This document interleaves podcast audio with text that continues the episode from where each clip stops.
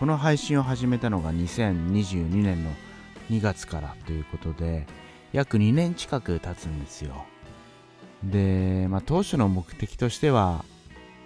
喋りの技術の向上というかさ職業柄人前で話すような機会もあったりとかプレゼンするような機会というか、まあ、自分の仕事を説明したりだとか誰かに物を伝えたりだとかっていうので割と話す機会が多くてでそういった話す技術を向上させるためには何がいいんだろうと思ったらやっぱり文章は書きまくらなきゃうまくならないっていうのと同じように喋りまくらなきゃうまくならないんじゃないかっていうことででって言っても一人でさ家の中でブツブツブツブツ喋っててもさちょっと気が狂うじゃないですか。だからこういうポッドキャストみたいなのでで何かテーマがねあった上で話すっていうことであれば割と長続きするしいいんじゃないかなと思ってで、まあ、映画は頻繁に見てましたから映画の感想を言うような配信ができたらなっていうことでやり始めて当初は原稿というか喋る内容のポイントを押さえた紙を用意してでやっていたんですけどでもそうするとなかなかねそれが面倒になっちゃって長続きしないよなということで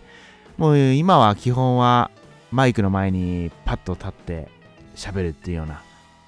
感じでやってるんですけどでこの配信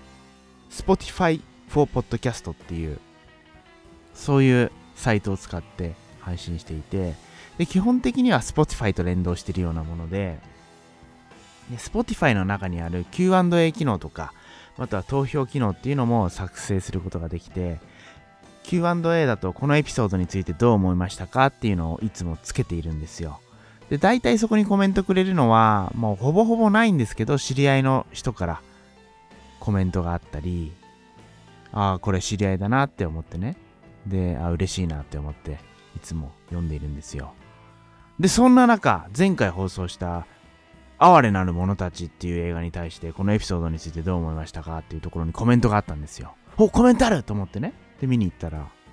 あらすじをダラダラと話しすぎ見た人には不要だし見てない人だってこんな形で知りたくないだろうに。だろうにってお前統治法使ってるよっていう。しかもさこのねえわざわざコメントに書くかねっていう、こんな無料の名もなき人がやってる配信ですよ。で、ちょっと聞いてみようかなと思って聞いてさ、不快だったらやめりゃいいじゃん。やめりゃいいのにコメント書くまでするってどんだけお前、その、ねちっこいんだよっていう。芸能人とかさそういう人がやってるなんか配信とかだったらいいですよそれはだって芸能人の人が喋っててちょっと期待を持ってね聞きに行くってなりますからそれなのに素人がやってるわけわかんないところにさこのコメントするかねってお前のそのなんだよこいつレゴ0417っていうさやつですけどおそらく知らないですよ。で、ツイッターとかやったら、そのもう追っかけていってさ、DM とか送って、これどういうことだよっていうことで、もう問い詰めてやろうかなと思って調べたんですよ。アットマーク、レゴ0417で。そしたらなかった。なかったんですよ。こういうコメントさ、金払うようななんか配信イベントで、哀れなる者たちの解説をするので、えー、1000円払って聞いてくださいみたいなので、1000円払って聞きに行ってさ、それでこういうコメントならわかりますよ。せっかく金払ったのにダラダラ喋りやがって、見てない人だってこんな形で知りたくないだろうにって、だろうにってまず、その統治法みたいな感じのその書き方がちょっと気持ち悪いですよ。もう書くとしたらさ、はじめましてこんにちは。ちょっと面白そうな内容だったので聞いてみました。でも聞いてみたところ、なんかちょっとあらすじをダラダラ喋ってる部分があって、ここはこうした方がいいですよっていう建設的なさアドバイスだったらそれはこっちだって喜んでさ聞きますよ。見ますよ。読みますよ。でねこのなんかコメントだよ。レゴ0417でさらにこの投票機能っていうのを作ってるんですよいつも。今回は哀れなのは誰っていうことでこの映画に出てきた登場人物それをまあずらっと書いていてあと面白要素をいつも入れていてで映画の登場人物ダンカン・ウェダバンゴドウィン・バクスターマックス・マッキャンドレスベラ・バクスターアルフィー・ブレンシブレシントン。でこの配信者っていうこの選択肢の中からみんな選んでねっていうことで投票機能を作っているんですよ。でこの配信者っていう部分はあくまでも面白要素ですよ。この面白要素にさ3票入ってるんですよ。で正直なこと言うと1票は自分で入れました。一番最初に。あのなんかこれ入ってたらなんか面白いかなってことで自分で入れました。自作自演です。でもう1票はおそらくレゴ0417ですよ。あんなコメントをするぐらいだから。もう1票誰っていう。コメントもしないでこれ選んだの誰っていう。そういうねちょっとなんかモヤモヤした部分があって。でもありがとうございます。本当に。嬉しいです。コメントくれてさ。コメントくれない人が大半ですからコメントをわざわざ残してくれているんですよ。Spotify にログインしてさこういう風にあらすじをダラダラ話しすぎ見た人には不要だし見てない人だってこんな形で知りたくないだろうにってわざわざコメントくれてるんですよ。可愛らしいじゃないですか。嬉しいじゃないですか。楽しいじゃないですか。でさらにこれ自分で非公開にするか公開にするかって設定できて自分で公開ボタンを押してます。っていうことはすごく嬉しかったですレゴ0417ありがとう本当に多分100%聞いてないと思うんですけどもしね、この放送聞いていたら、またコメントください。嬉しいです。もう反省します。あらすじをダラダラ喋りません。ということで、えー、今回、カラーパープルを見たということで、あらすじ以外を話せればと思います。でも、あらすじをもし喋ってしまったら本当に申し訳ございません。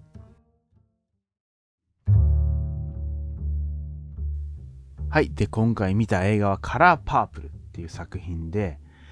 これはかつてスピルバーグが映画化していますね。で、1985年か、スピルバーグが。で、その後、ブロードウェイでミュージカル化されて、そのミュージカル化されたものをベースとして作られたのが今回のカラーパープルということで、ミュージカル映画でしたね。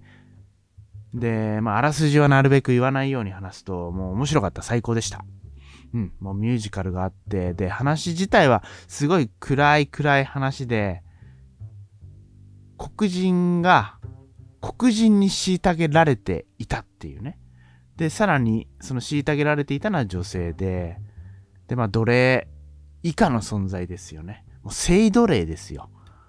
だって自分の親父に子供を産ませられてさ、っていうことであったり、あと無理やり好きでもない男に結婚させられて、で、家事兼性奴隷みたいな扱いを受けて、で、ぶん殴られたりしてさ、非常に過酷な生活を強いる主人公の女性が出てくるんですよ。で、大好きな妹とも生き別れみたいになっちゃって、で、妹はちゃんと生きているのかってことも知ることができないんですよ。妹は手紙を出していたのに、その、嫁ぎ先というかさ、無理やり結婚された男にその手紙も捨てられてとか、捨てられるというか隠されてか。で、そんな主人公がセリーっていう主人公なんですけど、まあ、非常に暗い悲しい話ですけどミュージカル。このミュージカルがあることで非常に見てる側にも救われるしあと音楽のその必要な感じで出てくる。まさにブルースなんですけど黒人が作った音楽ですよ。魂の叫び。それがねもう随所に込められていてで主人公のセリは最初はもう自分は男とかにぶん殴られるし、まあ、無理やり性奴隷のような扱いもされるしそういうことに対して、まあ、疑問を持ってないんですよ。もう心では本当に嫌だっていうそんな感じは出てくるんですけどでもまあこれが私の人生なんだってことで暮らしている中で、まあ、いろんな価値観を持った女性と出会っていくんです。でソフィアっていうもう絶対男には私殴らさせないからと。こうやってあんたみたいに何でもかんでも謝ったりだとか受け入れる姿勢が良くないのよっていうことで、ネバネバっていうね、力強いその音楽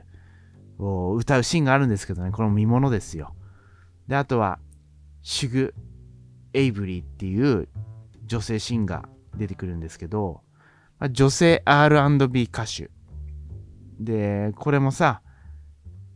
生きる楽しさであったり、あと人を愛するってどういうことなのかっていうことであったりとか、いろんな価値観をセリーに教えていくんですよ。で、セリーはそういった女性たちと出会うことで、どんどんどんどん力強くなっていく。で、そのあたりのシーンもミュージカルのこの歌とともにもうすごく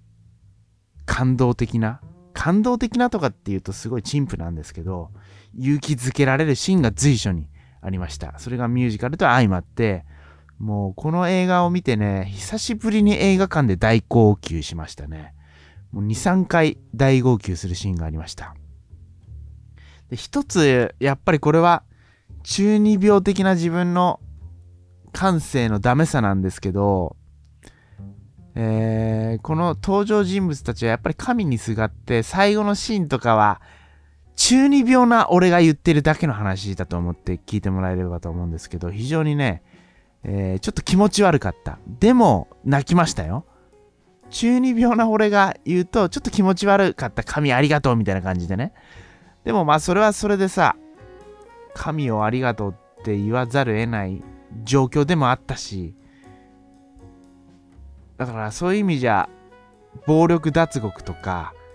神なんてものはいねえんだよってことで破滅的に終わるような映画も好きなんですけどこの映画はやっぱり神様ありがとうみたいなねそんなところに執着してしまったので、まあ、それはもちろん素晴らしい